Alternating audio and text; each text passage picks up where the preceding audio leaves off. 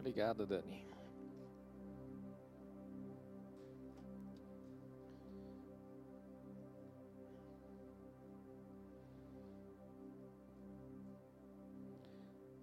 Criançada descendo. Olha, Clarinha, tá atrasada. Amém, querido. Só último recadinho. Quinta-feira, encerramento aí da série de Davi. Com o nosso querido Evaldo, que vai. Falou que vai descer fogo, meu. Falou que vai descer fogo. Falou que vai. Vai ser quase o Davi aqui em cima. Amém?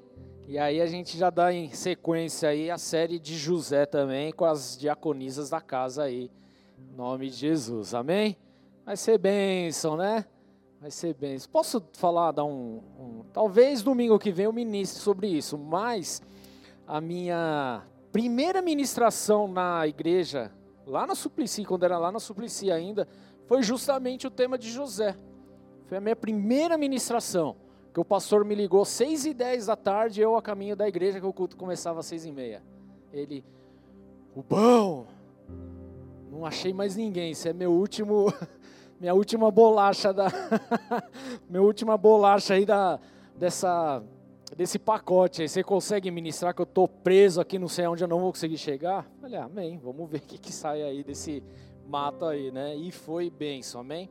talvez eu faça um remake aí dessa ministração que realmente foi foi poderosa, né? Então, José é José, né?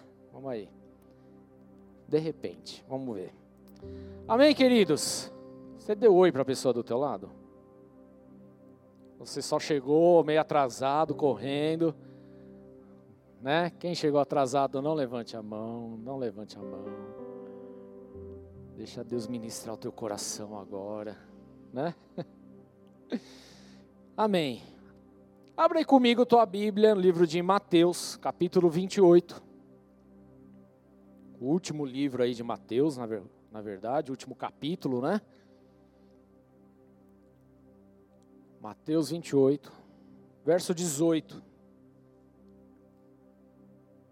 Diz assim: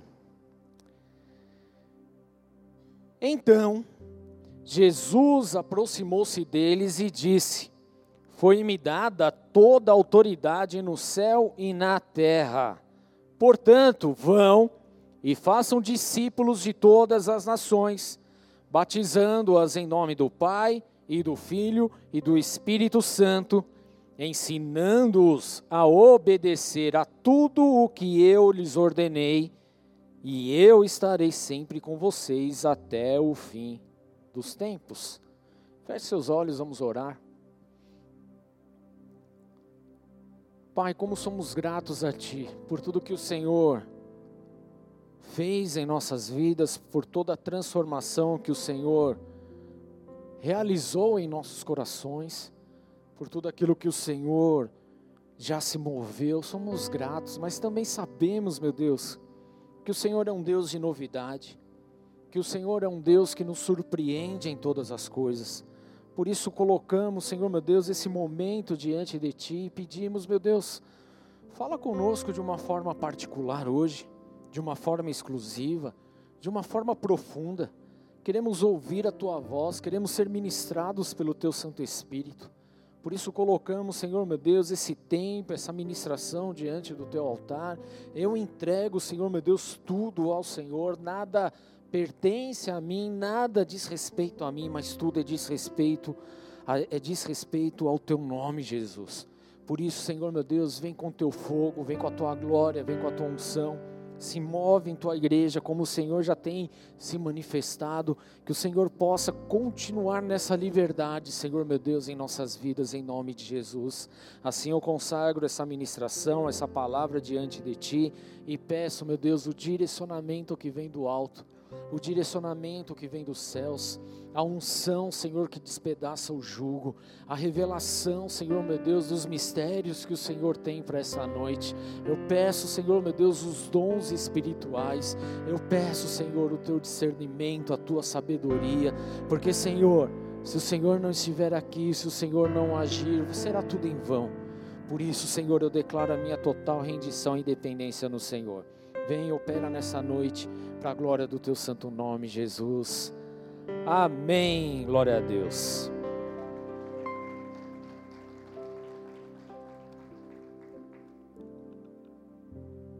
Então Jesus aproximou-se deles e disse: Foi-me dada toda a autoridade no céu e na terra, portanto vão. Vira para o teu irmão e fala: Portanto, vá e faça discípulos. Amém? Discípulos de todas as nações, batizando-as em nome do Pai, do Filho e do Espírito Santo. E aí ele dá uma ordem aqui, além de ir e fazer discípulo, ele fala o quê? Para ensinar a obedecer tudo o que o Senhor ordenou. Amém, queridos? Existe uma ordem clara aqui da parte de Deus, que é ir pelas nações e fazer discípulos. Isso é muito claro, é muito óbvio até quando nós lemos esse texto. Mas a grande questão aqui é saber se nós de fato somos discípulos ou não. Se nós somos os fazedores de discípulos ou não. São coisas distintas, são coisas diferentes, são coisas que mexe, vai mexer justamente com o nosso conforto espiritual. Amém? Deixa eu te falar uma coisa, querido. O evangelho ele é a palavra de vida, de ressurreição, de transformação. Mas o evangelho, querido, ele pode ser um monte de coisa, mas o evangelho ele não é conforto. O evangelho ele é confronto. Porque ele vai confrontar aquilo que está no nosso íntimo naquilo que a gente está habituado a fazer, achando que está certo, mas de fato não está. Achando que ah, nossa, a gente é bonzinho, a gente é isso, a gente é aquilo, mas nada disso importa. O que importa é fazer a vontade de Deus. Amém? Então o evangelho, sempre que Jesus ele chega com a palavra, ele chega confrontando, mudando a situação, trazendo um novo prisma mudando a realidade, querido, nua e crua. E muitas vezes nós não, não queremos ouvir isso, não queremos nos preparar para isso. Então, talvez, querido, falar sobre se nós somos ou não discípulos, se nós somos fazedores ou não de discípulos, talvez isso possa soar um pouco estranho, assim, logo de começo, logo de bate-pronto. Pode soar sim, eu não, não, não descarto isso de forma alguma, amém? Mas eu tenho certeza que no decorrer dessa ministração, você vai entender exatamente de que lado você está, de que lado eu estou. Se nós estamos cumprindo aquilo que Jesus disse, ou se nós não estamos cumprindo. Quem aqui quer cumprir a vontade de Jesus? Amém? Isso é óbvio, nós queremos, mas cumprimos. Aí entram dois pontos e começa a ministração. Tudo bem, porque nem sempre a gente cumpre. Nem sempre a gente faz aquilo que é a vontade de Deus. Por diversas e diversas vezes nós vamos realizar a nossa vontade. Então, será que nós somos discípulos? Será que nós somos os fazedores de discípulos? Será? Pergunta para o teu irmão: será? Quem é você na multidão, né? Na fila do pão, né? Quem somos nós aí? Será que nós somos de fato, querido? Jesus ele deixa muito claro que existe dois tipos de grupo, e é exatamente isso que nós vamos entender hoje. Há duas semanas atrás eu ministrei sobre o de repente de Deus na nossa vida. Se se lembra, você estava aí, talvez você vai se lembrar. Que está lá em Lucas capítulo 7, a partir do verso 11, que fala sobre a viúva de Naim. E no versículo 11 fala o seguinte: logo depois, Jesus foi a uma cidade chamada Naim, e com ele iam quem? Discípulos e uma grande multidão. Não está aí? Está aí, ó. E iam com ele os seus discípulos e multidão. Fala discípulos e multidão. Dois grupos aqui. Amém? Discípulo e multidão.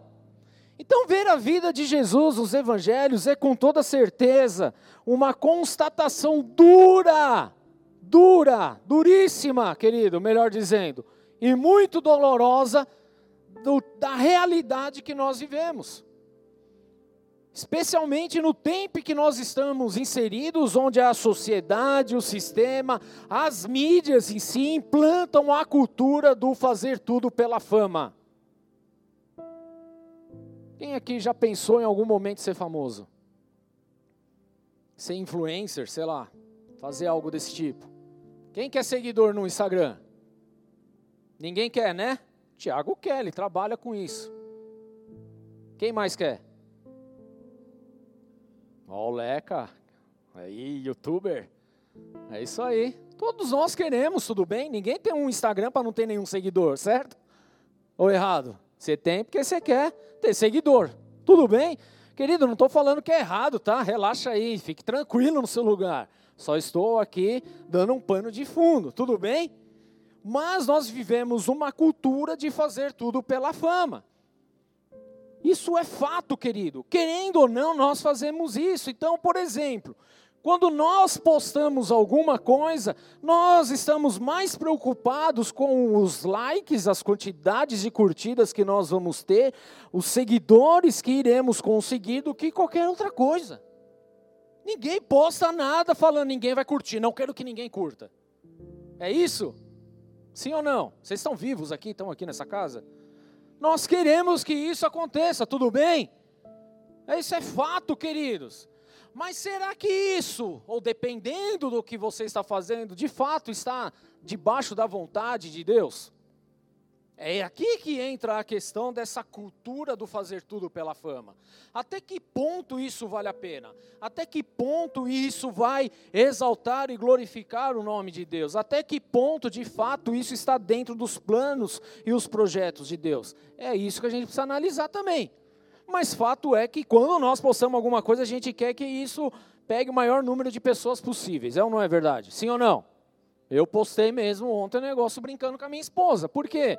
Porque eu quero que todo mundo veja. E a galera aí viu, tudo bem? E eu brinco mesmo, não tem problema nenhum. Desde que a gente faça com, com moderação, tá ok? Agora, o que eu não consigo, querido, é imaginar Jesus, por exemplo, obcecado com a quantidade de pessoas que ah, gostaram de sua última publicação. Eu fico imaginando Jesus no nosso tempo, aqui na nossa era, passando aqui no, nossa, no nosso dia a dia, vendo todas as coisas que estão acontecendo. Se Jesus, querido, viesse hoje, eu não tenho dúvida de que ele também usaria aí o Instagram, o Twitter, Instagram, né? O tu, Twitter, né? Vou falar direito aqui, né? o Twitter, Instagram, Instagram estragado, né? Essas coisas aí o Facebook, não tenho dúvida, porque é uma ferramenta, até aí está tudo bem. Mas o que eu não consigo imaginar é ele obcecado vendo lá quantos gostaram ou deixaram de, de, de gostar, o quantos seguiram ou quantos não seguiram, quantos compartilharam o seu conteúdo ou não. Isso eu não consigo imaginar Jesus é, preocupado se iria agradar ou não, porque eu tenho certeza, querido, que Jesus, pregando o que ele pregou, ia mais desagradar do que agradar. Ia ter mais dislike do que like.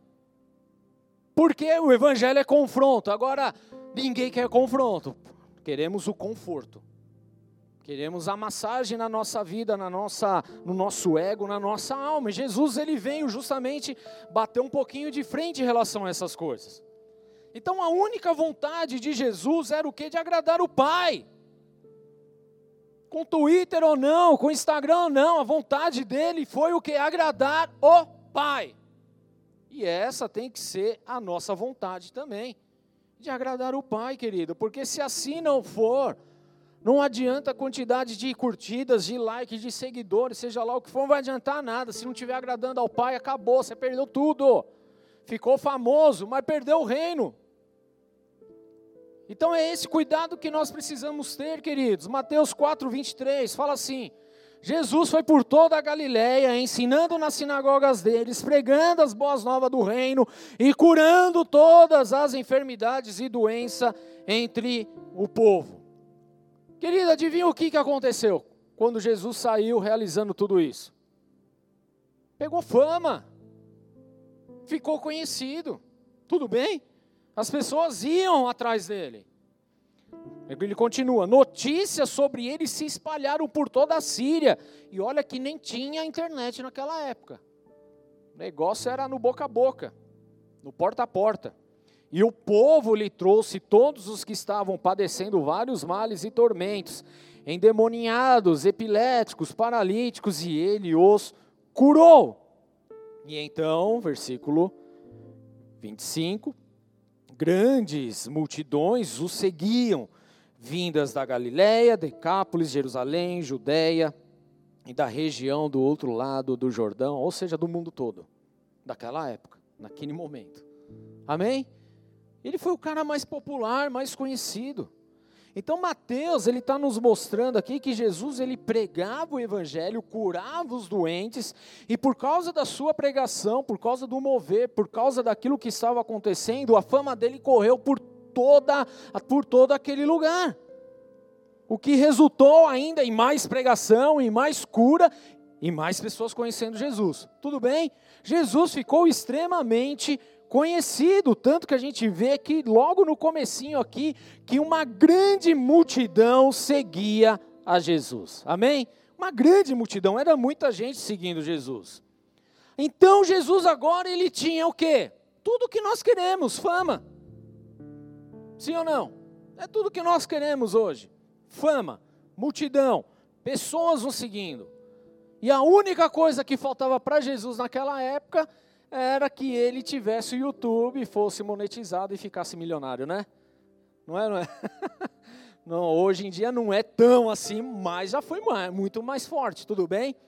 Porque essa é a máxima de quem trabalha nas redes sociais, é justamente viver debaixo disso e poder monetizar e ganhar e tal, não sei o quê, e a fama traz tudo isso, ok? Mas Jesus ele não estava preocupado com isso. Jesus ele não estava preocupado com essa quantidade de seguidores e ganhar essa fortuna, esse dinheiro. Jesus não se importava com isso, porque o prazer dele, a vontade dele era agradar ao Pai. Então entenda, queridos, independente do que você faça, a área que você trabalha, onde você está inserindo, eu estou dando um pano de fundo aqui no que diz respeito àquilo que nós estamos acostumados no nosso dia a dia. Mas independente do que você faça, querido, a máxima é fazer a vontade do Pai, é agradar ao nosso Deus, é fazer aquilo que é a vontade do nosso Senhor e Salvador Jesus Cristo. Sim ou não? Deve ser assim, amém? Não deve ser ao contrário. Porém, muitas vezes o que mais importa para a gente, para a nossa vida, seja ela ministerial, seja ela profissional, seja ela o que for, é justamente fazer mais seguidores e mais dinheiro. Infelizmente, é isso que acaba acontecendo mas não deve ser dessa forma. E nós estamos aqui justamente, querido, como igreja, para a gente compreender essas coisas e entender de que lado nós estamos. Aonde nós estamos inseridos, se nós estamos fazendo a vontade de Deus, agradando a Deus ou não, se nós estamos agradando a homens ou não. Tudo bem, queridos? Isso é algo que nós precisamos ter muito claro. Então hoje eu vim aqui para te escandalizar um pouquinho, tudo bem? Obrigado pelo seu amém. Eu vim para escandalizar hoje. Eu vim para justamente alertar algumas coisas para que a gente tome a decisão correta. Amém, queridos? Então, eu ia falar para você não se escandalizar, mas eu vim para te escandalizar de uma forma um pouco mais serena, mas eu vim, querido. Sabe por quê? Porque nós precisamos, como filhos de Deus, alegrar somente o coração do nosso Pai.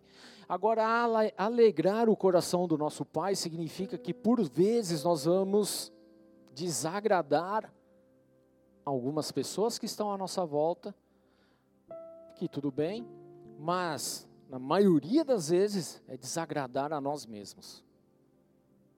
Desagradar a nós mesmos. Lembra que eu falei que o evangelho ele é confronto e não conforto? Quem gosta de ser desagradado? Creio que ninguém. Mas por vezes nós precisamos, para entender justamente, querido, quem nós somos, o que somos, de quem nós dependemos. Então nós precisamos passar por essas coisas, se querendo ou não. Então a gente precisa se escandalizar de vez em quando com algumas vezes, com algumas coisas, tudo bem? Então eu vou te escandalizar hoje um pouquinho. Por exemplo, queridos, quantas vezes talvez você tenha entrado na igreja e você olhou e falou: puxa vida, a igreja poderia estar um pouquinho mais cheia. Sim ou não? Vamos lá. Para você analisar, querido. E eu creio que todo mundo aí, se você já caminha com a gente há algum tempo, talvez já tenha pensado nisso. Mas a grande questão, o errado não, não é o pensar nisso, tudo bem? Não é essa a questão. Mas, querido, a questão aqui é: qual o motivo da gente ter pensado nisso? O que nos levou a pensar exatamente isso? Porque se fosse pela salvação de almas, tudo bem? Amém? Vocês estão comigo aqui? Se fosse, ah, puxa, a igreja poderia estar mais cheia, porque aí mais pessoas estariam salvas, ok, tudo bem? Mas a questão é: se fosse esse o motivo, nós, como filhos de Deus, conhecedores da palavra do Senhor, nós seríamos os primeiros a anunciar a palavra, a libertar os cativos, a curar os enfermos e a trazer o povo para a igreja. A questão é: nós fazemos isso? Se sinta escandalizado, queridos. Então, quando nós chegamos num ambiente e nos deparamos com isso, a questão não é pela quantidade de vidas que estão sendo salvas, não é essa a questão, porque se fosse essa questão, eu seria o primeiro a anunciar o reino, eu seria o primeiro a ir na boca de fumo e falar para o cara que, meu, você precisa conhecer Jesus, deixa eu te apresentar um barato muito mais louco do que isso aí que você está conhecendo. A gente seria movido em ousadia justamente para evangelizar, porque foi a palavra do Senhor, ide pelo mundo todo, tudo bem? Nós sabemos disso. Mas nós fazemos, nós praticamos? Não.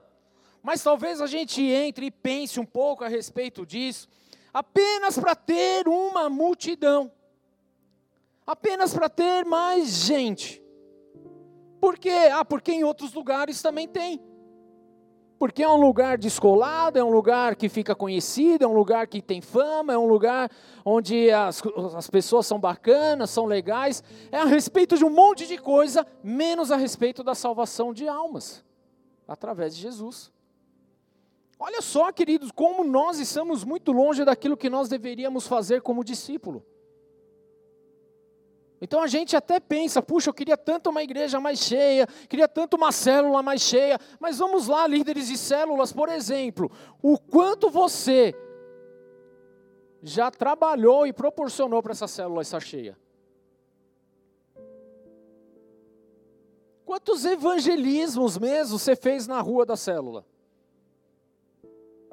Para quantas pessoas você anunciou a respeito de Jesus?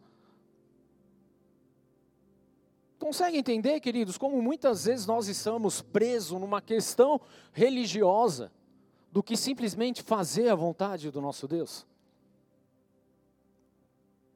Do que agradar a Deus? Então a gente precisa se escandalizar um pouco com essas coisas, tudo bem? Porque nós estamos muito longe daquilo que nós deveríamos fazer, e é exatamente isso que precisa ser tratado em nossos corações hoje, e isso é em qualquer área da nossa vida, querido. Talvez você se questione lá no teu trabalho, puxa vida, eu queria que evoluísse mais, avançasse mais, coisas acontecessem e tal. Tudo bem, querido, é, é um desejo lícito, mas o que você tem feito para isso? Qual é o passo que você tem dado? Será que você tem dado mesmo? Ou você é como a multidão que chega e faz o que está todo mundo fazendo? Tudo bem, queridos? Vocês conseguem compreender a questão aqui? Que é muito mais fácil, às vezes, a gente só questionar do que a gente fazer. Porque questionar é fácil, de fato é fácil, querido. Questionar é muito fácil. Agora, pôr a mão no arado, trabalhar, arregaçar as mangas, aí você tem que ter, pôr esforço. E não é todo mundo que está afim de fazer isso. Então muitas vezes nós queremos chegar no nosso trabalho, pôr o nosso popô no, na cadeira, curtir o nosso dia e receber lá todo dia 5, todo dia 20, sei lá como é que é. Mas você não dá um, uma, um segundo passo, você não anda uma segunda milha, você não fala a respeito de Jesus. O seu testemunho não é condizente com a palavra de Deus. E aí, como é que as coisas vão se mover então, queridos? Não vão. E é por isso que tem tanta coisa travada em nossa vida. A gente está tão preocupado apenas em agradar a sociedade, em agradar as pessoas, que a gente esquece de, de que nós deveríamos apenas agradar a Deus. E o que, que Jesus fez com a sua fama? O que, que Jesus fez com a enorme multidão que estava seguindo ele? Como que Jesus, então, ele passou a alavancar as suas plataformas para aumentar os seus seguidores? Como que ele alterou ali o seu conteúdo para aumentar os seus seguidores? Para dar uma burlada no é, algoritmo, né? Para ganhar mais seguidores? Como que ele monetizou a sua influência? Querido, Jesus não fez nada disso, mas é o que nós faríamos. Obrigado. É o que nós faríamos.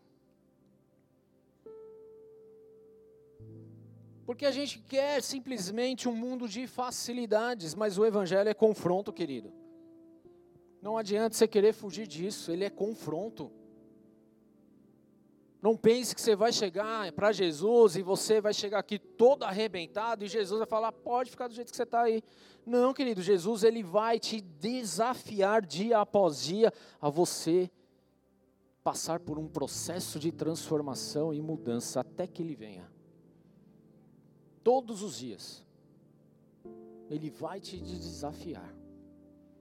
Ele te ama, ele te abraça, ele limpa suas lágrimas, ele faz tudo, mas ele vai te desafiar. É isso que ele faz. Mateus 5, 1 diz assim: Vendo as multidões, Jesus tirou uma selfie e postou e marcou todo mundo. Foi isso? Não. Pelo contrário, ele se retirou e subiu ao monte e se assentou, e seus discípulos aproximaram-se dele e ele começou a ensiná-los, dizendo, e aí entra o sermão da montanha. Olha a diferença, queridos. Porque muitas vezes a gente está até. Olha que engraçado. Muitas vezes nós estamos na igreja, a gente está preocupado em filmar eu não tenho nada contra, tudo bem? É só para a gente avaliar. A gente quer filmar só para postar. Tirar uma selfiezinha para postar. Sendo que a gente deveria jogar o nosso celular de canto e, e se dobrar na presença de Deus e rachar de adorar. São coisas diferentes. Mas nós estamos tão inseridos no sistema e aí a gente faz tudo isso. Mas quando, por exemplo, tem uma pequena postagem da tua igreja, você não curte. Olha que engraçado. Olha como a gente é engraçado. A gente é engraçado. Vira pro teu irmão, dá uma risada sem graça para ele. Para ele ficar desconcertado. A gente não faz, querido. Mas também isso não importa. Mas só para a gente ver como a gente é engraçado nesse aspecto.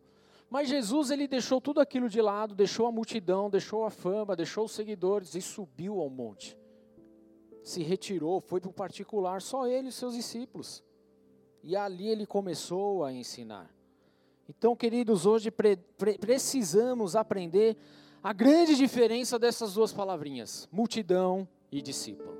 Repete comigo: multidão e discípulo. Multidão e discípulo. Repete aí.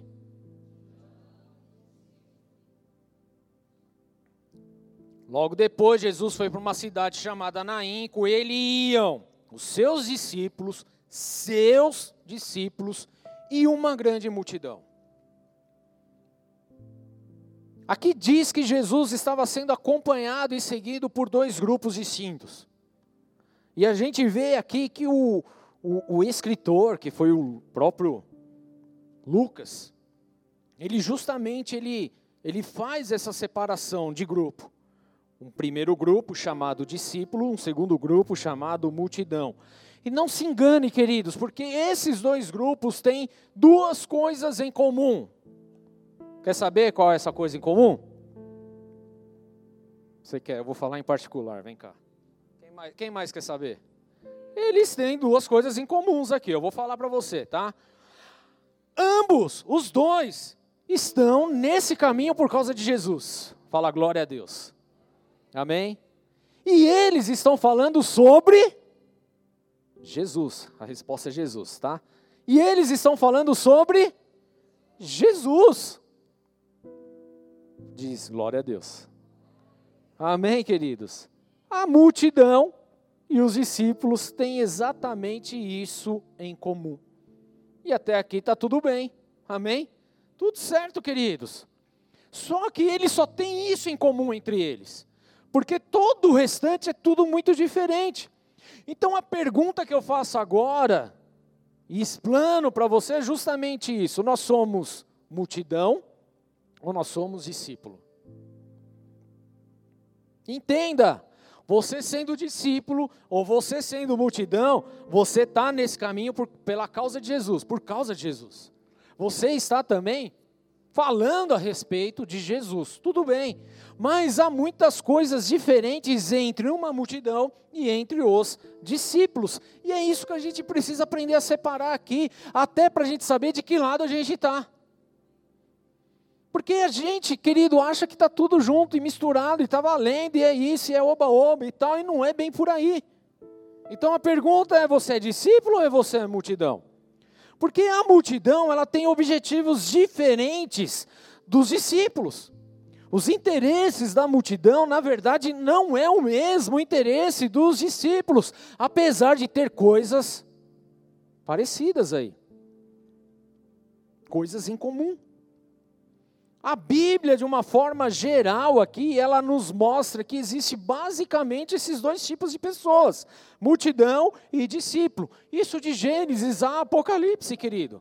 No Velho Testamento, por exemplo, depois da formação do povo de Israel, a gente consegue perceber claramente uma distinção enorme entre multidão, que era caracterizada por aquele povo enorme, mas que era muito vulnerável e oscilante na fé, dos homens de fé.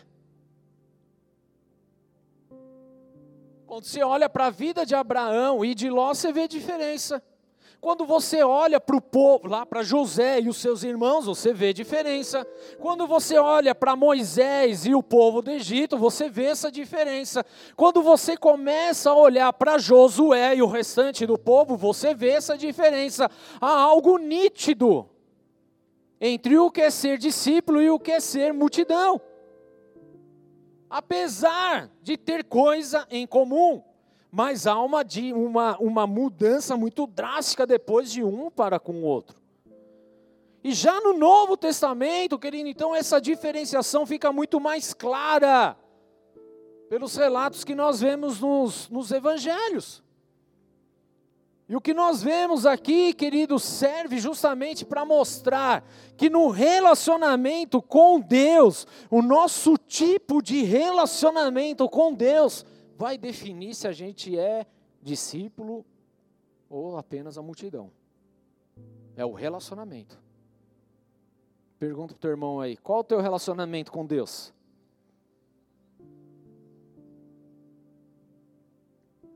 Se é que há um relacionamento aí.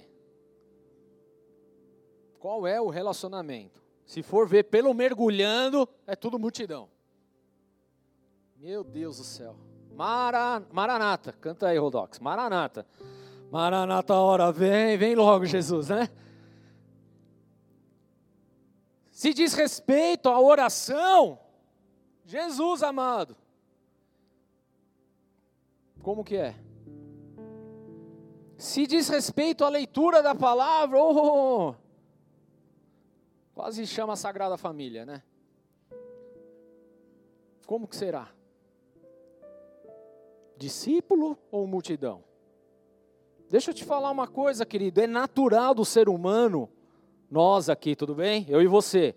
É natural a gente ser influenciado por aquilo que os outros estão fazendo. É algo natural. Tudo bem, queridos?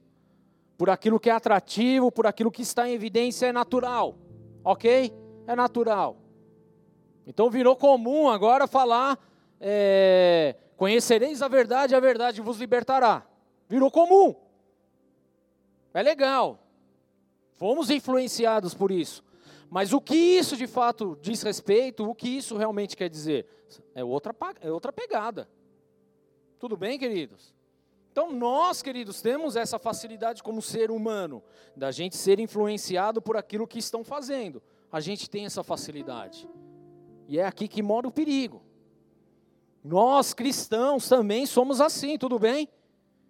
Pelo menos no início da nossa caminhada, porque o Evangelho, querido, com toda a sua graça, com todas as bênçãos que ele nos apresenta, tem justamente essa capacidade de chamar a nossa atenção. Tudo bem? Jesus, ele é atrativo, sim ou não? Quem vem aqui em busca de alguma coisa, pelo amor de Deus? Todos nós. Vira para teu irmão, você vem, eu sei que você vem também. Todos nós, queridos. A gente não vai ser aqui hipócrita em falar que não. Todo mundo chegou porque precisava de alguma coisa, tudo bem, queridos? E não tem problema nenhum em relação a isso. Amém? Até porque nós já vimos aqui que por onde quer que Jesus passava, uma multidão se aglomerava. Hoje não é diferente, querido. Então muitos chegam ao Evangelho justamente por essa atração, por aquilo que o Evangelho tem de poder e, e a oferecer para nós. Tem muita coisa, querido. Cura, amor,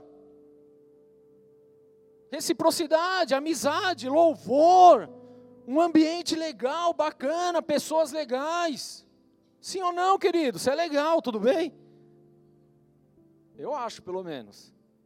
Não sei se a tua esposa acha, mas eu te acho legal. Tá bom? a sinceridade, as amizades que a gente faz aqui é legal, querido. Todo esse movimento é muito bacana. A espiritualidade é top, querido. É muito bom, é muito show. Tudo bem? É show de bola. Tudo isso é um atrativo e não tem problema nenhum nisso. Deixa eu deixar isso claro, tudo bem? Não há problema nisso. Vira para o teu irmão, ufa. Glória a Deus. Não tem problema nenhum, querido. Agora a questão é quando estamos apenas, apenas por isso. Aí o jogo muda. Aí muda a situação. Porque uma coisa é você chegar por essa atração, por esse atrativo. Outra coisa é você acompanhar apenas por conta dessas atrações. Isso é errado. Porque isso não mostra um relacionamento com Deus. Tudo bem? Não mostra. Quantos aqui um dia desejou, por exemplo, alguma cura? Amém. Independente se é você ou não. Quantos aqui por um relacionamento? Tudo bem. Ou por um emprego? Tudo bem. Mas estar aqui só por isso a partir do momento que você conhece quem é Jesus, aí você vai ter um sério problema. Tudo bem? Porque à medida que você se relaciona com Deus, você vai começar a compreender que Deus ele é tudo, ele não é só isso. Você começa a compreender que Deus ele está com você no emprego e no desemprego. Você começa a entender que Deus ele continua com você na saúde e na doença. Você vai, continuar, vai compreender que Deus ele continua com você na riqueza e na pobreza. E diferente do entre vocês casados, que até que a morte os separe, Deus ele continua com você depois da morte. Se você continuar nele, né? Não você vai para outro cantinho lá. Tudo bem, queridos? Por que isso? Porque isso faz parte do nosso relacionamento com Deus. Tudo bem? Então, diante, querido, do, do, do, Evangelho em si, a gente encontra justamente essas diferenças entre a mentalidade, o coração de um discípulo, a diferença do discípulo e da multidão. Você consegue compreender e ver qual é a diferença de mentalidade, de coração, de conduta. E a pergunta continua: é discípulo ou você é multidão? Então, eu quero trazer hoje, queridos, aqui quatro, na verdade não são quatro, são mais, mas quatro bases aqui que mostram essa diferença entre o discípulo e a multidão. Vocês querem saber quais são? Afinal de contas, você precisa sair daqui hoje entendendo de que lado você está. Aleluia! Eu sei o lado que eu estou. Eu já decidi. Mas e você talvez ainda não, não, não seja claro. E não tem problema nenhum nisso. Amém? vai ter problema a partir de amanhã, que hoje você vai sair sabendo, tudo bem? Mas você pode tomar decisão, querido. E glória a Deus por isso. Então a primeira coisa é que multidão, ela só sabe reivindicar as coisas. Só quer as coisas. Essa é a multidão. Fala de Jesus, está por causa de Jesus, mas reivindica. Já o discípulo, ele não reivindica, ele abre mão. O discípulo, ele renuncia. O discípulo é diferente. Então, por exemplo, Jesus, depois que foi tentado por 40 dias e 40 noites, então deu início ao ministério dele, tudo bem? Ele saiu desse jejum, querido, pronto, exercendo seu ministério, curando e resolvendo os problemas daquela, geração e da nossa até hoje, graças a Deus. Problema de muita gente ele resolveu. Amém? E o que, que a gente vê? Por exemplo, Lucas 4,42. Ao romper do dia, Jesus foi para um lugar solitário. De novo, ele se retirou, foi para um lugar solitário. As multidões o procuravam. Procuravam. E quando chegaram até onde ele estava, insistia que não os deixasse. Só reivindica. Então o povo olhou para Jesus e falou para Jesus: fica aqui, não vai embora. Porque a coisa fica legal quando você está aí. Só que no versículo seguinte, Jesus ele é muito claro falando que ele deveria sair e ir para outras cidades para pregar o evangelho, para anunciar as boas novas, tudo bem? Porém, a multidão ela só procura Deus quando está precisando de alguma coisa. Só busca por aquilo que ele pode dar. Essa é a multidão. A multidão é de certo modo egoísta, porque a multidão ela só quer os benefícios que podem ter com Jesus do lado dela. Só os benefícios. Essa é a multidão. E será que muitas vezes nós não somos os reivindicadores também? Será que a gente não quer só Jesus do nosso lado só para sugar dos benefícios que ele tem para nós? E se nós agimos assim, querido, nós estamos como a multidão, que não estava preocupada que Jesus ia sair para outras cidades, para anunciar as boas novas, para levar essa palavra maravilhosa até os confins da terra. Não estava preocupado, eles queriam que Jesus permanecesse ali com eles, porque estava legal, estava agradável. Eles estavam conseguindo ter o que eles queriam. E isso é o que a multidão quer. É isso que a multidão está esperando. Agora, querido, quando nós olhamos para o capítulo seguinte, Lucas, capítulo 5, a gente vê a questão da pesca maravilhosa. Jesus tem um encontro, começa a anunciar para as multidões, aí ele chama Pedro, André, ó, vamos lá para o fundo e joga as redes.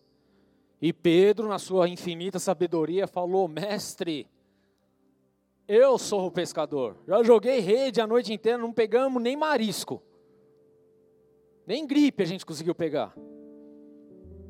Mas, conforme a tua palavra, eu vou lá. Vamos fazer. Pegaram tanto peixe que o barco quase afundou. Sabe qual é a grande mudança aqui, queridos? É que diante dos milagres, da bênção que Jesus proporcionou para eles, teve uma mudança de vida. Porque convenhamos, querido, para um pescador encher o barco de peixe, ganhou na Mega Sena. Naquela época. Estava rico, estava bem, estava tranquilo. Ia passar férias no Caribe. Estava de boa. Maldivas, né? Mais perto de lá, né? Caribe é para nós aqui. Sim ou não? Estava bem demais. Só que no versículo 11, fala o que, que eles fizeram. Então, eles arrastaram seus barcos para a praia, deixaram tudo e seguiram a Jesus. A multidão, ela quer reter aquilo que Jesus está dando. O discípulo, ele abre mão apenas para estar com Jesus. Amém? Enquanto a multidão está preocupada na, na, na, quantidade de benefícios que eles vão receber, o discípulo, ele não está nem aí para o benefício, ele só quer estar com o mestre. Essa é a diferença, queridos. Então eles aceitam o convite em clara disposição de renúncia. Eles renunciaram à maior aquisição de peixes de todos os tempos só para estar com Jesus. A multidão ia ficar só com os peixes. E Jesus perto deles, lógico, né? Que afinal de contas só tem esses peixes. Tô rico por tua causa, Jesus.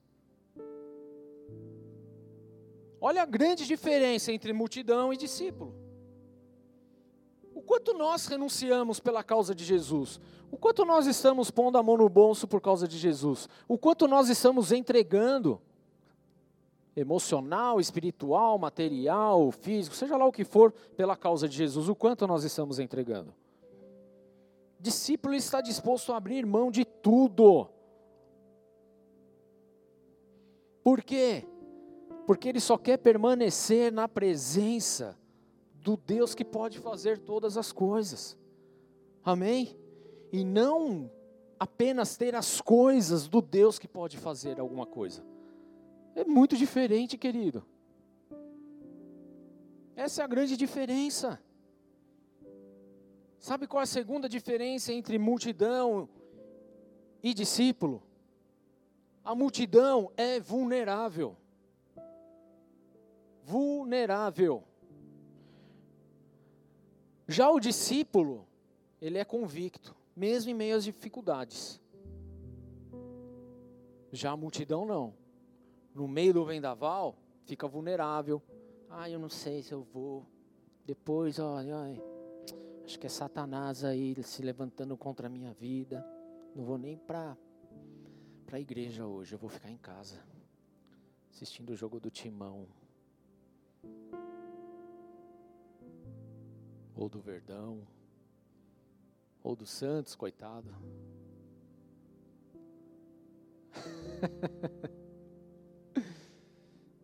ou fazendo qualquer outra coisa. Tudo bem, queridos? É vulnerável. Na primeira tempestade, você.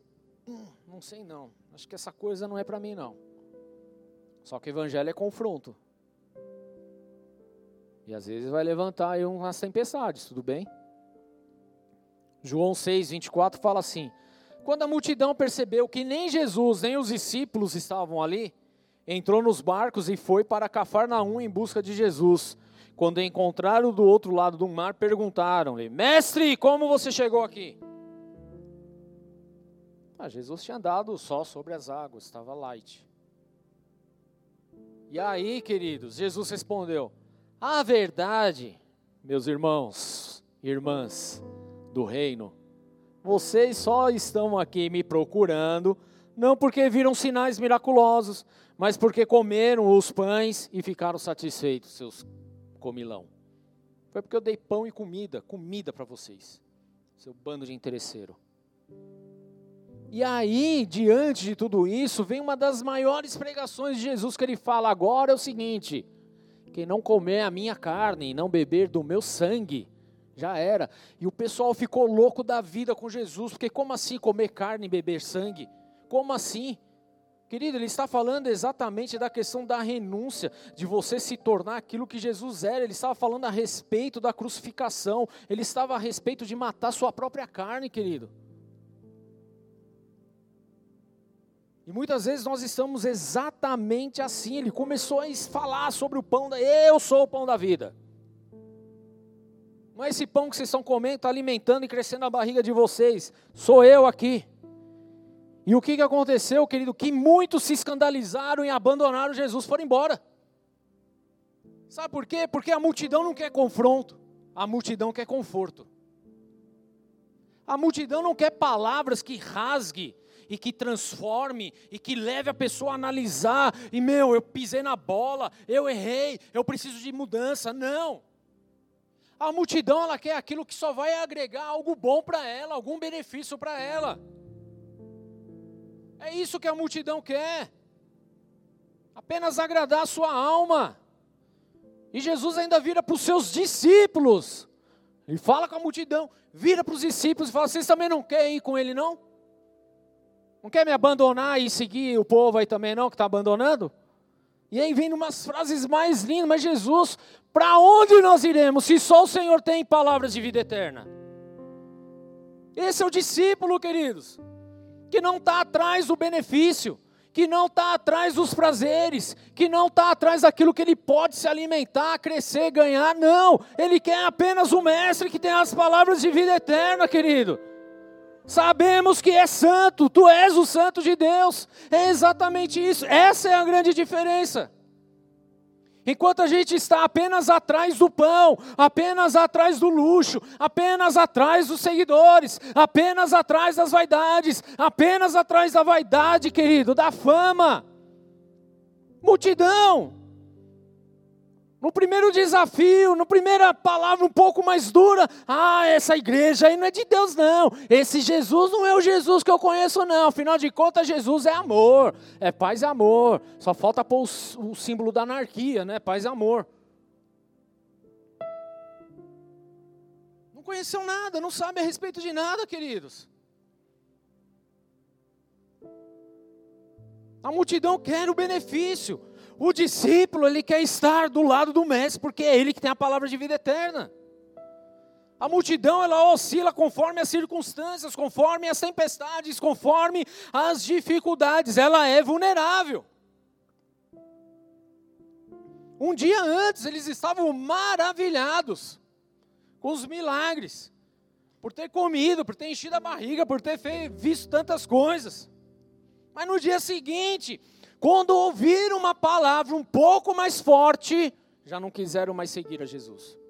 Abandonaram. E quantos de nós talvez já não pensou em abandonar, em dar linha na pipa, só porque deu uma atravessada aí? Só porque surgiu uma dificuldade. Então a maturidade, querido, ela é revelada através da estabilidade. Efésios 4,14 fala assim: O propósito é que não sejamos mais como crianças, levados de um lado para o outro pelas ondas, nem jogados para cá e para lá por todo o vento de doutrina e pela astúcia e esperteza de homens que induzem ao erro. Antes, seguindo a verdade em amor, cresçamos em tudo naquele que é o cabeça, Cristo. Esse é o discípulo. O discípulo revela maturidade. O discípulo, ele cresce. O discípulo, o discípulo, ele é estável, mesmo diante das dificuldades. Já a multidão, na primeira instabilidade, ele bate asa e voa, vai embora. Porque não quer pagar o preço. Tudo bem, queridos? Não quer. Terceiro ponto, multidão quer ser servida. É bom ser servido, fala a verdade, é ou não é? Só que quem serve é o discípulo, querido. Muda tudo, né? Mateus 14, 19, ordenou que a multidão se assentasse na grama, tomando os cinco pães e os dois peixes, olhando para o céu, deu graças, partiu os pães e em seguida deu aos discípulos para que servisse a multidão. Quer entender quem é você? De que lado você está, é justamente se você está disposto a servir ou se você só quer ser servido. É bom ser servido, eu sei disso. Só que aí você está no meio da multidão, apenas dos bônus, né? Mas o discípulo é aquele que abre mão e vai servir, que deixa de comer para dar comida para os outros. Quem é pai aqui? Se o teu filho passar fome, você vai comer a comida e vai deixar ele com fome? Acho que não, né? Mas é o que nós fazemos no reino. A gente quer comer e não quer dividir a comida. Espiritual. E aí a gente começa a mostrar que nós, por diversas vezes, somos muito mais multidão do que discípulo. Porque a gente é egoísta, a gente não quer servir, a gente quer receber, a gente quer tomar, a gente quer usufruir. A gente não quer entregar nada, querido. A gente tem dificuldade de trazer oferta. A gente não quer dizimar. Queremos a melhor igreja, o melhor equipamento, a melhor luz, o melhor som, o melhor lugar, o melhor isso, o melhor. Só queremos, queremos, queremos. Mas não estamos dispostos a servir. A gente quer, quer chegar, ver a igreja cheirosa, a cadeira alinhada, mas ninguém quer vir servir. Né, Rodrigão? e é assim que a gente vê quem é, faz parte da multidão e quem faz parte do discipulado, quem é discípulo e quem é multidão. São as pequenas coisas, queridos, que a gente vai demonstrando qual é o lado que a gente está. Aí na primeira chuva, a gente não quer ir para a igreja, não. A gente quer pegar lá, ó, do YouTube. E nada contra, uma ferramenta maravilhosa. Mas para quem está longe, né? E aí a gente começa, queridos, simplesmente a, a exercer tudo aquilo que a multidão faz. E a gente nem se dá conta, a gente não percebe. Estão comigo, queridos? A gente, não, a gente chega na rua, a gente reclama que não tem lugar. É ou não é? Para estacionar? Mas quando a gente alugava aqui o estacionamento do lado, ninguém queria parar. Vira pro teu irmão falou, crente é um povo esquisito, né? Aí a gente pedia, colabora aí com cinco reais só para a gente conseguir pagar o estacionamento, que a gente tirava do bolso. Ah não, então vou, vou parava lá na quase lá no Jaçanã já. Porque a gente só quer ser servido, mas servir a gente não quer. Não é esquisito? Olha, vira pro teu irmão e fala, você tem uma cara de esquisito mesmo, viu? Não é verdade? Porque é assim, queridos, que a gente começa a ver de que lado a gente está. E a Bíblia deixa muito claro qual é a intenção da multidão, sempre focada em receber alguma coisa. A gente só quer receber. Só quer receber, só quer receber, só quer receber.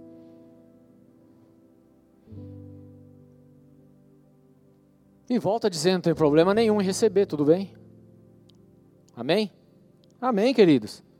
Você vai receber a tua porção, não se preocupe, já está recebendo. Mas o problema é que a gente não está disposto a servir, a gente não está disposto a se dedicar, a gente não está disposto a ser útil para o reino, seja aqui dentro dessa casa ou lá onde você mora, onde você trabalha. Temos falhado e a gente acha que é discípulo. O discípulo ele entende que sua missão é ser um canal de bênção. Amém? Esse é o discípulo que está disposto a entregar, que abre mão dos seus sábados para ajudar pessoas que ele nunca nem viu na vida, mas ele está lá por amor, querido. Isso é discípulo.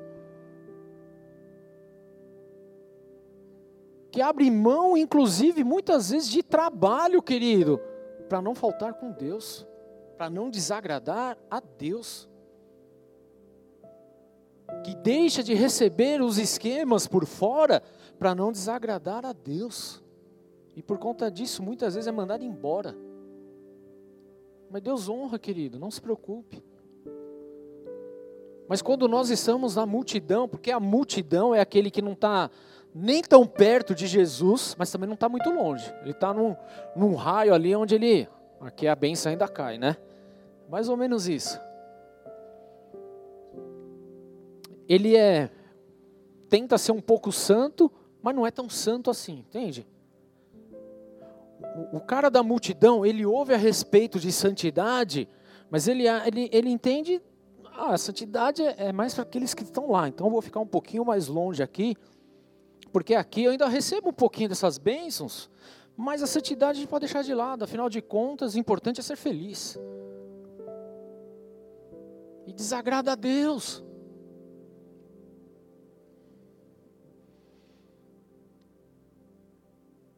Porque o quarto item aqui é justamente a multidão quer o que Jesus dá. Já os discípulos quer aquilo que Jesus é. Tudo bem, queridos? Eu não está preocupado naquilo que Jesus pode dar ou proporcionar, mas de estar com aquilo que Ele é, quem Ele é, quem de fato Ele é, o Filho do Deus vivo. Quando nós olhamos lá para Êxodo capítulo 32, a gente vê que Moisés, o homem de fé, ele sobe ao monte, vai lá ter com Deus, fica com Deus lá. E o povo, a multidão que estava lá embaixo, falou: Moisés não volta mais. Já faz tempo que ele já deve ter morrido. Vamos fazer um Deus para nós aqui? Traz o ouro aí, vamos montar alguma coisa, sai um bezerro de ouro lá. Porque é isso que acontece.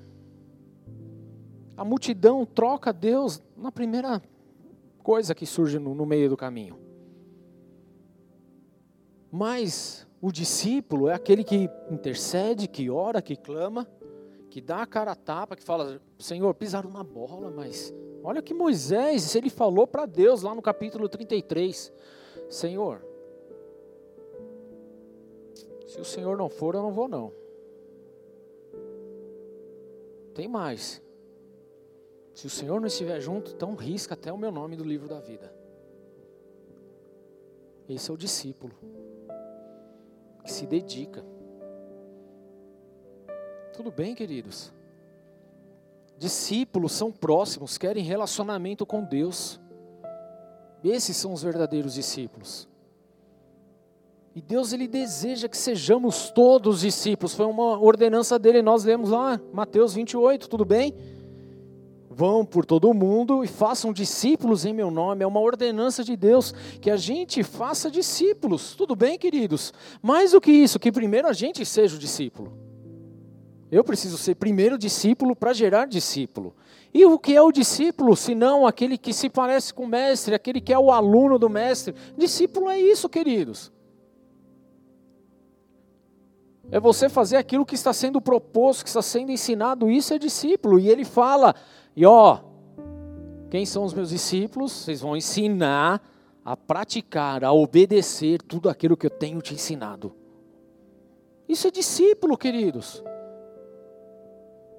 Agora vamos lá. O discípulo ele abre mão, o discípulo ele renuncia, o discípulo ele está à disposição. A multidão ele não quer renunciar, ele não quer entregar, ele só quer receber. Ele nunca está disponível para nada. Só se, ó, vai vir o, o profeta tal aí, vai liberar a palavra poderosa de bênção sobre a sua vida. Ele é o primeiro a chegar. Está aqui, já nem abriu a igreja, já está aí. É a multidão, querido. Mas o discípulo é aquele que está lá fazendo o seu trabalho para Deus, que não está preocupado com quem está vendo ou deixando de ver, se tem gente, se não tem. Ele tá, quer agradar a Deus, ele quer fazer por Deus, ele quer glorificar o nome de Deus, ele quer exaltar Jesus Cristo, ele está feliz, ele está alegre, ele está se relacionando com Deus, querido. Esse é o verdadeiro discípulo. Precisamos buscar um nível mais profundo de relacionamento com o nosso Deus focado nele, 100% nele, sem querer nada em troca, sabe, queridos? Ah, como eu oro por esse tempo, por esse momento, onde a gente simplesmente adora a Deus, não precisa pedir nada. Mas hoje a gente mais pede do que adora. Então, pelo relacionamento, a gente consegue medir se é multidão, se é discípulo. Quem é você, querido? De que lado você está? Afinal de contas, eu não sei de que lado você está, eu sei de que lado eu quero estar. Eu quero ser discípulo, eu quero agradar o meu Deus, eu quero fazer a vontade dele, e eu renuncio o que tiver que renunciar para agradar a ele. Não vou mentir, não vou fazer nada, não vou desagradar o Senhor, não vou roubar, não vou matar, não vou fazer nada, querido. Não vou falar mal, não vou, querido. Dá vontade? Dá, mas você não fala. Tudo bem? Porque você renuncia. Você se posiciona. Você se lembra de onde Deus te tirou. Precisamos ter a mentalidade de discípulo. Porque a mentalidade, querido, da multidão é aquela mentalidade de que sempre falta algo, sempre poderia receber mais, sempre poderia ter mais, sempre poderia ter entregado um pouco mais. Essa é a mentalidade da multidão. A multidão ela quer para si, quer tomar algo para si, ela quer receber, ela quer, quer chupinhar, ela quer, quer inflar, quer ficar bombada, quer ter tudo para ela. O discípulo não, o discípulo abre mão, renuncia, deixa de ter, está tudo bem. O que ele quer é estar com o Mestre. Olha o que Jesus fala para a gente já finalizar aqui, queridos. Mateus 16, 24. Então Jesus disse aos seus discípulos: Ele falou para os discípulos: Se alguém quiser me acompanhar ou me seguir, tem duas coisinhas básicas aqui. Negue-se a si mesmo, tome a sua cruz e me siga. Confronto, não é conforto. Tem que negar a si mesmo. O discípulo, ele nega a si mesmo. O discípulo, ele quer de repente num domingo à noite estar num jogo de futebol, mas ele se nega a estar lá para estar no culto, adorando e exaltando a Deus, exercendo as suas tarefas ministeriais, fazendo aquilo que é a vontade do Senhor. Tudo bem?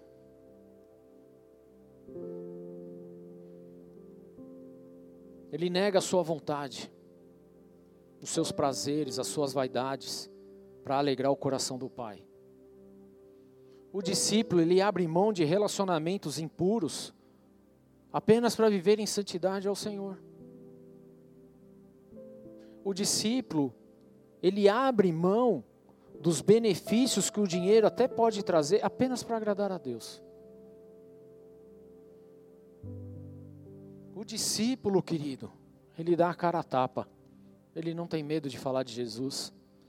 Ele não tem medo de expressar quem é Jesus. O discípulo, ele é pau para toda a obra. O discípulo segue a Jesus. A multidão ela não segue, ela só acompanha de longe. É diferente. O discípulo está perto de Jesus. A multidão está longe. O discípulo, ele quer ouvir e ele quer aprender aquilo que o mestre está ensinando. A multidão só quer olhar e assistir. O discípulo, ele tem compromisso, comprometimento o tempo todo com o mestre. A multidão não, querida. A multidão só segue até onde aguenta, até onde ela acha que deve ir. Essa é a multidão. A multidão só segue até onde ela aguenta. A multidão ela quer as bênçãos. O discípulo, ele quer o dono da bênção. Porque ele entende lá, Deuteronômio 28, que aquele que estiver com Deus, as bênçãos vão correr atrás dele. Então ele não precisa correr atrás da bênção. Esse é o discípulo. A multidão só quer ver um milagre, só quer receber a profecia, querido. Os discípulos querem ouvir e praticar a palavra de Deus. É muito diferente. A multidão, ela é atraída pela fama de Jesus. Os discípulos não. Eles até aparecem no primeiro momento por causa da fama de Jesus, mas eles entregam tudo por conta de Jesus. A multidão faz barulho, isso é fato. Mas os discípulos adoram, dia e noite. São coisas bem diferentes. A multidão só encontra Jesus quando ouvem dizer que ele faz algo incrível, miraculoso. Então ele vai sair da casa dele e vai até aquele lugar. Ah, ele vai por causa do noticiário, da notícia, da fama. Mas os discípulos, querido, fica com Jesus o tempo todo. Tendo milagre, não tendo milagre, tendo pão, não tendo pão. Esse é o discípulo. Então a pergunta aqui é: quem nós somos hoje? Multidão discípulo? De que lado nós estamos? Eu vou finalizar lendo exatamente o primeiro texto que eu comecei aqui, em Mateus capítulo 28. Justamente para a gente entender essa, essa questão. Versículo 19: Portanto, vão e façam discípulos. Jesus não mandou fazer multidão. Jesus nunca quis multidão. Mas eu entendo que multidão é um reflexo das coisas que estão acontecendo, tá aí tudo bem. Mas essa não é a causa de Jesus. Jesus ele quer discípulo. Aí a pergunta aí, quer fazer a vontade do Pai? Quem quer fazer a vontade de Jesus? Quem ainda quer fazer a vontade de Jesus? Vão e façam discípulos de todas as nações, batizando-as em nome do Pai, do Filho e do Espírito Santo, ensinando os discípulos esses novos discípulos, a obedecer tudo que eu lhes ordenei. Por quê? Porque o discípulo de hoje já obedece tudo que Jesus ensinou.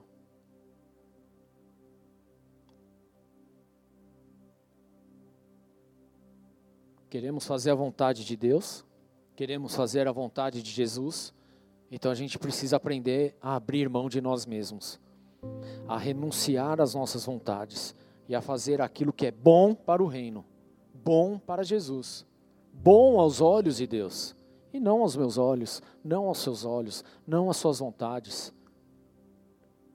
É fazer aquilo que agrada a Deus, aquilo que é a vontade de Deus. Qual é a vontade de Deus? Faça discípulos em todas as nações. Estamos fazendo discípulos ou nós estamos criando multidões? Estamos, de fato, queridos, sendo discípulos ou sendo a multidão? Quem nós estamos sendo no reino de Deus? E talvez você chegou nessa casa hoje pelas, pelos atrativos de Jesus, ok, querido, é isso aí. Jesus é tudo isso. Ele cura, ele liberta, ele santifica, ele faz tudo novo, ele faz mesmo, queridos. Mas ele quer te levar a uma experiência ainda maior.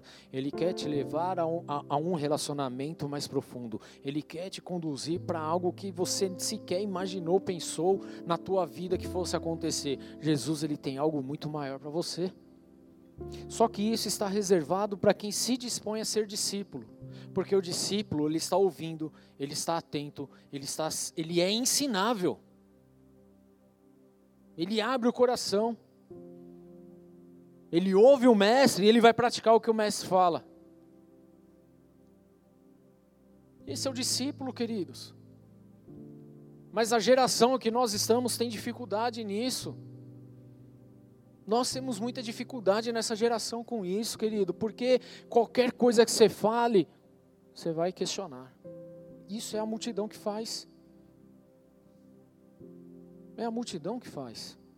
A multidão questiona: como assim comer da tua carne, beber do teu sangue? Estou fora, sai fora. Eu queria só o pão, queria só o milagre, queria só a bênção do dia. Agora essa parte aí não estou afim não. O discípulo ele permanece porque ele sabe para onde está indo. Ele sabe quem é Deus na vida dele. Ele sabe de onde ele saiu. Esse é o discípulo. Mesmo com o barco cheio de peixe, rico, ele deixa tudo lá na praia e vai embora, apenas para acompanhar, estar junto com o mestre e aprender do mestre. Esse é o verdadeiro discípulo. Será que nós somos discípulos, querido? Quanto nós temos entregado, renunciado? Ou o quanto nós temos questionado? Quanto? Quanto? Querido, o que Jesus pede para mim está tá feito. Porque essa é a mentalidade do discípulo. Não é de questionar. Se Jesus falou a respeito de santidade, eu preciso viver santidade. Se ele falou para não mentir, eu não posso mentir. Se ele falou para amar o próximo, eu preciso amar o próximo. não é escolhendo quem eu quero, mas fazendo o que a palavra de Deus fala. Se fala para não ter outros deuses, eu não vou ter outros deuses. Se fala que é para ofertar com alegria de coração, eu vou ofertar com alegria no meu coração. Tudo bem, queridos? Se fala para andar duas milhas, eu vou andar duas milhas, não tem problema nenhum. Se fala que é para dar a outra face, então eu vou dar a outra face, porque é isso que o discípulo faz. O discípulo ele quer ser igual ao mestre. É isso, querido. Mas se eu me esquivo de tudo isso, eu não quero saber de nada disso, então eu só estou na multidão, acompanhando de longe, pegando uma rabeira aí. E não estou cumprindo com aquilo que Deus falou para fazer. Vão e façam discípulos em todas as nações. Há uma ordenança aqui. Nós precisamos fazer discípulos, nós precisamos batizá-los. Nós precisamos mostrar quem é Jesus. Mas a questão é que a gente fica, não, um dia Deus vai se manifestar e essa pessoa vai vai ser alcançada. Querido, é você. Amém. Foi você que teve conhecimento da palavra de Deus, é você que tem que ir lá e falar. Ah, não, um dia Deus vai levantar um profeta, levantou você. Você é o profeta. Vai lá e anuncia. Mas a gente quer ser multidão, porque multidão não tem compromisso. Multidão não quer saber de escala. Multidão não, no frio não. Multidão, tô fora, eu vou ficar lá na minha fogueirinha de boa.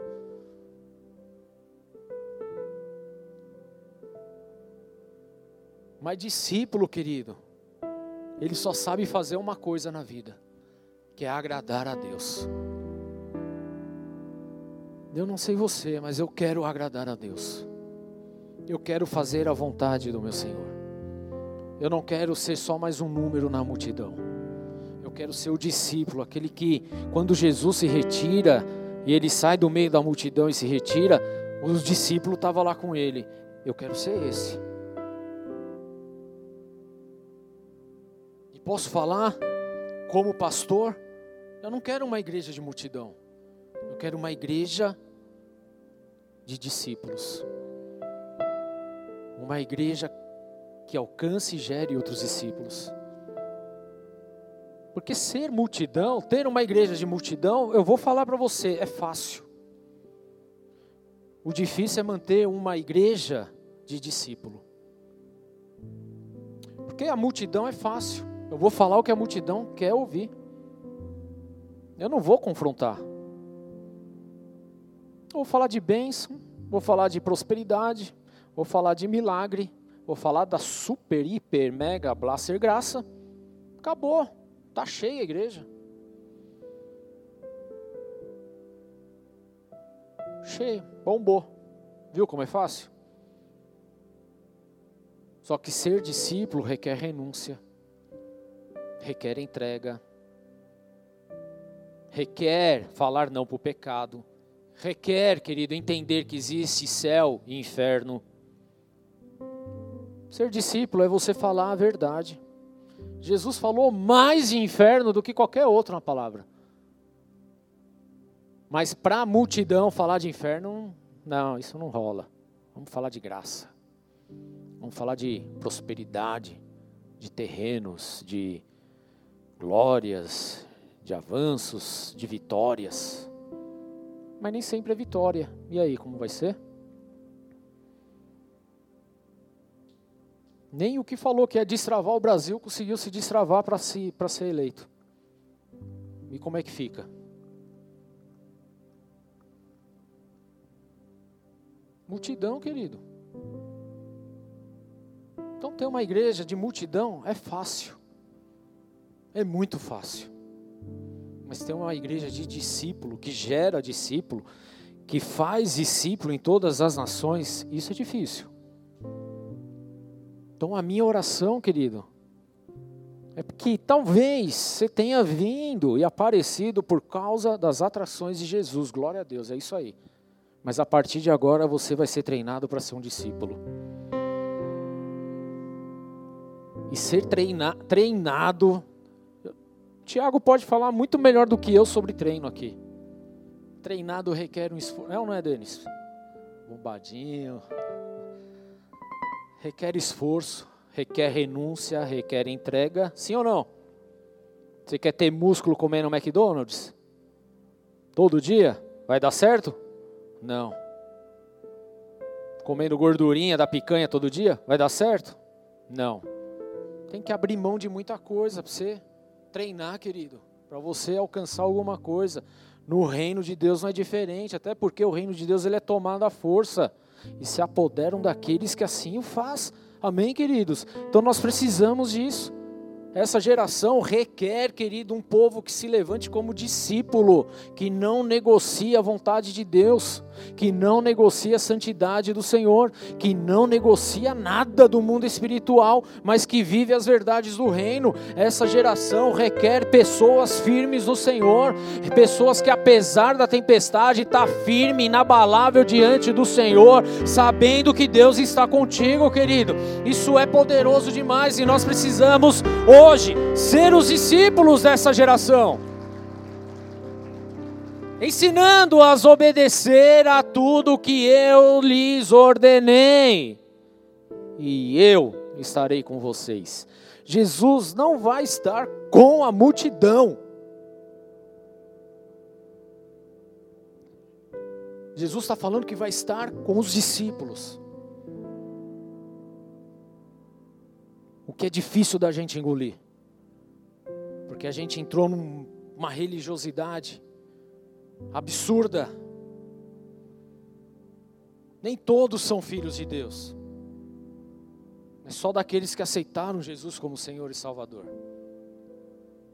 E Ele está falando, Ele vai estar com a gente até o final, porque nós somos os discípulos que agora faz discípulos em todas as nações. Ele está conosco. E de que lado, enfim, você quer estar? Feche seus olhos, abaixe sua cabeça, querida.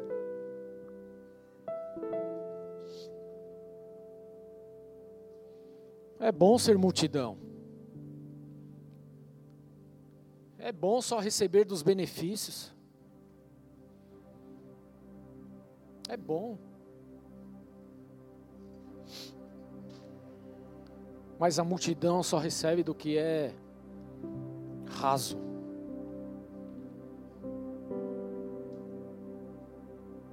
O discípulo, ele recebe daquilo que é profundo. O discípulo, o discípulo é o que tem as revelações dos mistérios de Deus.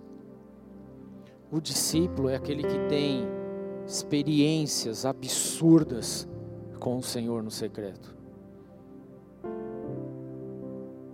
O discípulo é aquele que está disposto a dar o seu corpo para morrer todos os dias pela causa de Jesus.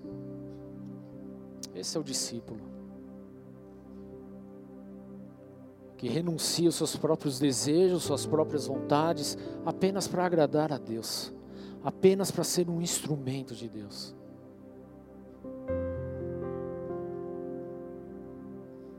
A multidão só quer se encher e o discípulo ele só quer se esvaziar de si mesmo.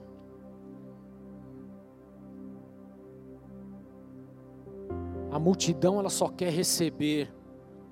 O discípulo ele só quer entregar.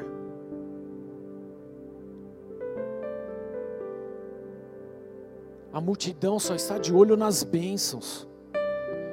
O discípulo só está de olho em Deus.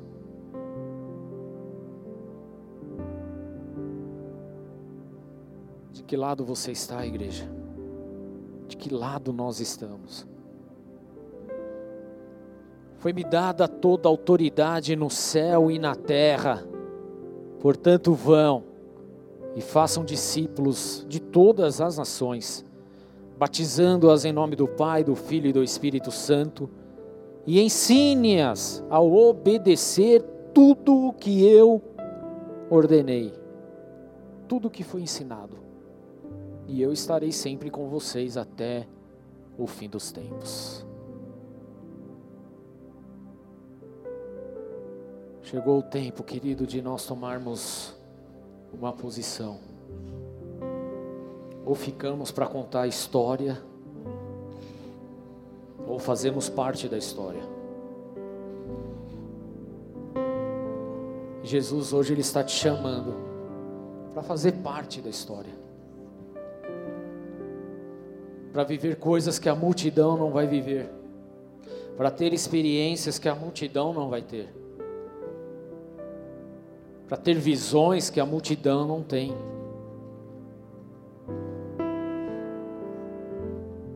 Para receber daquilo que a multidão não recebe.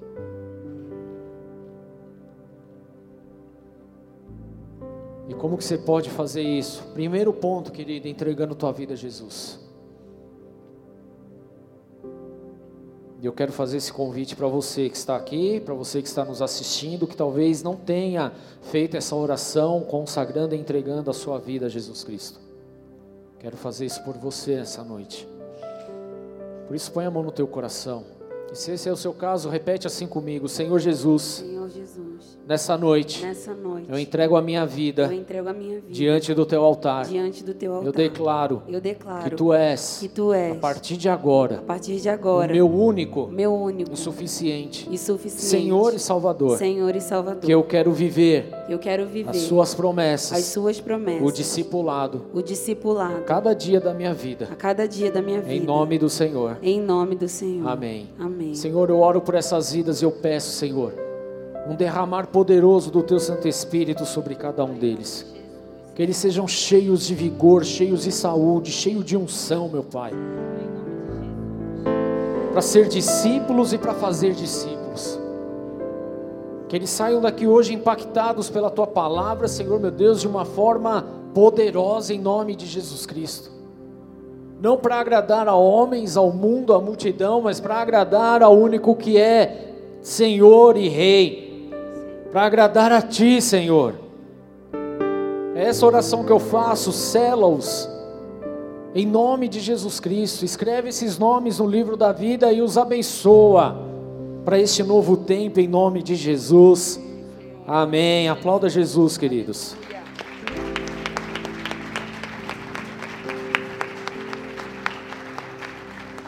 Se você, se você fez essa oração, está aqui nessa casa, eu pedi no final do culto, procurar a Karine, ela estará lá no final, Ministério Boas-Vindas para te receber, pegar o teu nome, o telefone, te mandar uma mensagem, te convidando aí para uma célula em nome de Jesus, para que então o seu relacionamento se seja cada vez mais profundo no Senhor. Amém?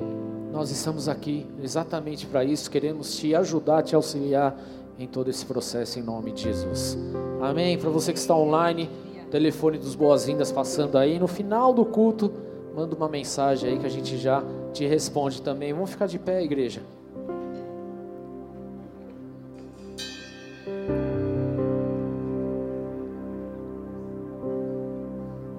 Eu sei que hoje é muito mais confronto do que conforto.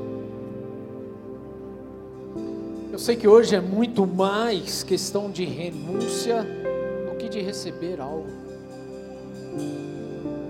Porque Deus ele quer nos impulsionar para algo maior. Deus ele quer nos levar para algo muito mais poderoso, queridos.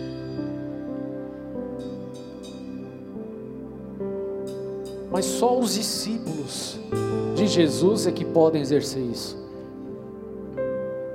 por isso, por tantas vezes, ele se afastava da multidão e ele tinha ali o seu particular com os discípulos para ensinar, para corrigir, para exortar, para preparar, para levar a experiências que a multidão não pode ter. E Deus hoje Ele está justamente preparando isso para você. Eu não sei qual é a sua condição, eu não sei de que lado você estava, eu sei que há um liberar poderoso de Deus aí hoje. Para que você seja um discípulo e se torne um fazedor de discípulo também. Porque esse é o chamado de Deus para as nossas vidas. Não é apenas de ser famoso, de ser rico, não é nada perto daquilo que Deus de fato tem na tua vida. Ele quer te levar a experiências profundas hoje. Mas Ele vai permitir essas experiências, se você permitir ser de fato discípulo dele. Feche seus olhos, queridos. Vamos orar a Deus. Pai, em nome de Jesus Cristo, estamos diante de uma situação, meu Deus. Ou eu paro apenas para receber, ou eu simplesmente abro mão para viver aquilo que o Senhor tem. E receber é tão bom, é tão agradável.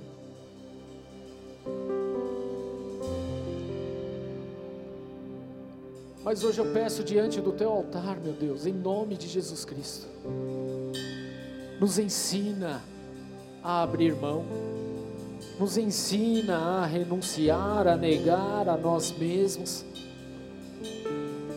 Espírito Santo de Deus, nós precisamos de Sua ajuda porque a gente quer se comprometer, a gente quer ser alguém relevante no reino,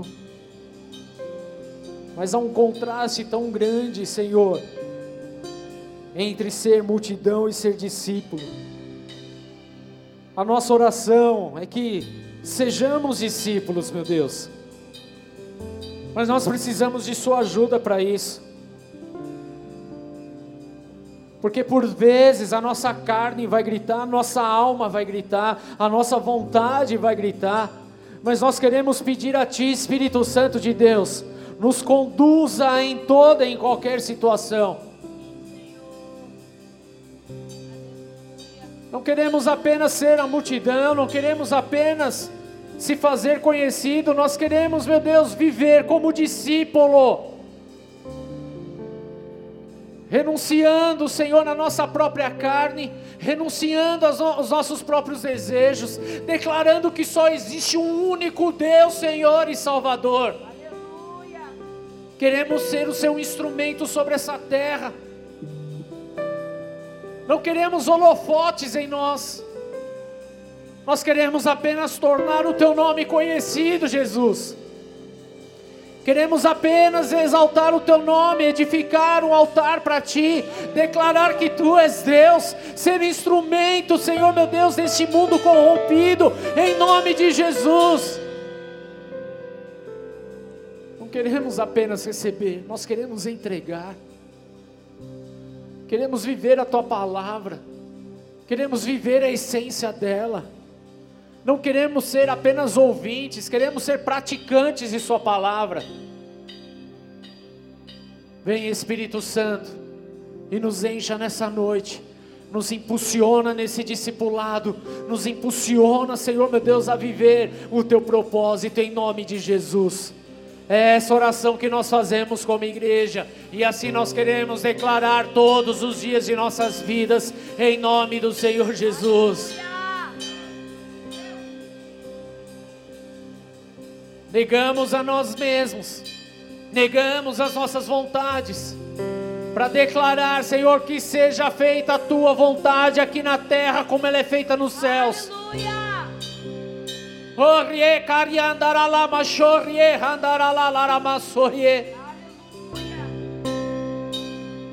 Não queremos buscar as suas bênçãos, Senhor, queremos buscar a tua face.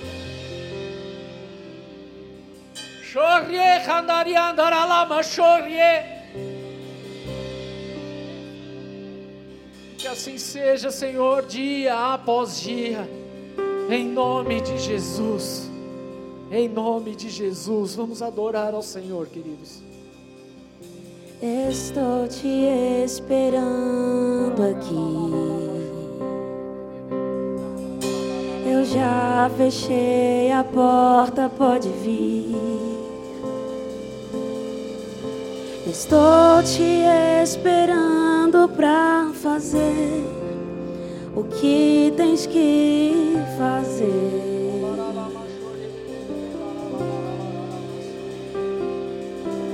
Meu coração aberto já está.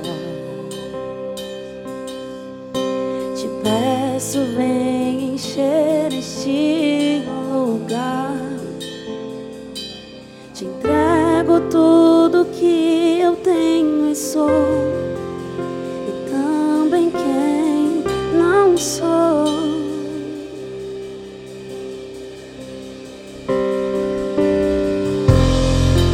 só quero tua presença. Hoje não vou te pedir nada, só quero levantar a minha voz para te dizer que a tua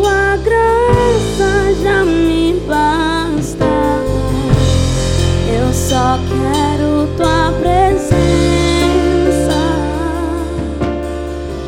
Hoje não vou te pedir nada. Só quero levantar a minha voz pra te dizer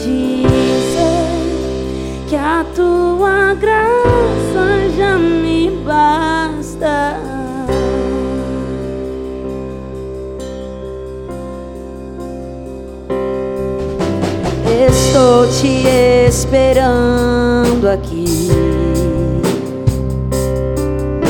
Eu já fechei a porta, pode vir. Estou te esperando pra fazer o que tens que fazer.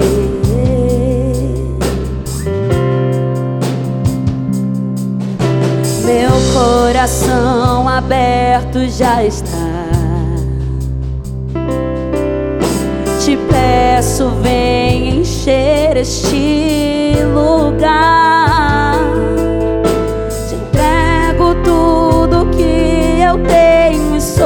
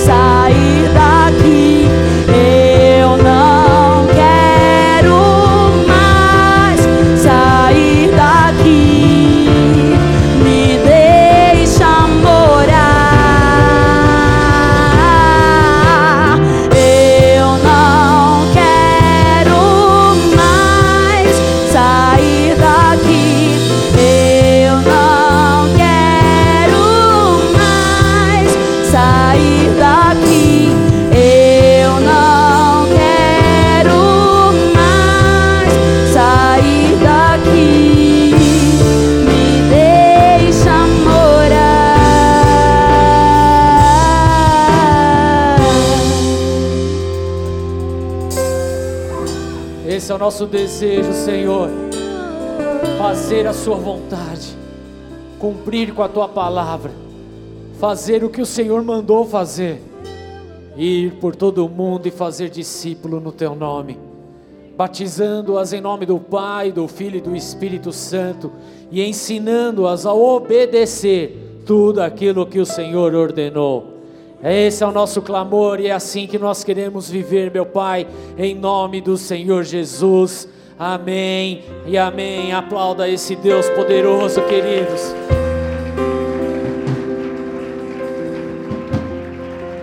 Te adoramos, Jesus, te adoramos, Jesus. Aqui estão os seus discípulos, os discípulos dessa geração não queremos mais ser a multidão, não queremos acompanhar de longe, não queremos apenas reter, nós queremos ser aqueles, meu Deus, que entrega, aqueles que renuncia, aqueles que de fato vive a tua palavra, em nome do Senhor Jesus. Amém e amém, aleluia. Levante sua mão bem alto, querido, e repete assim comigo: Se Deus é por nós, quem será contra nós? O Senhor é o meu pastor e nada me faltará. Oremos juntos, Pai nosso que estás nos céus,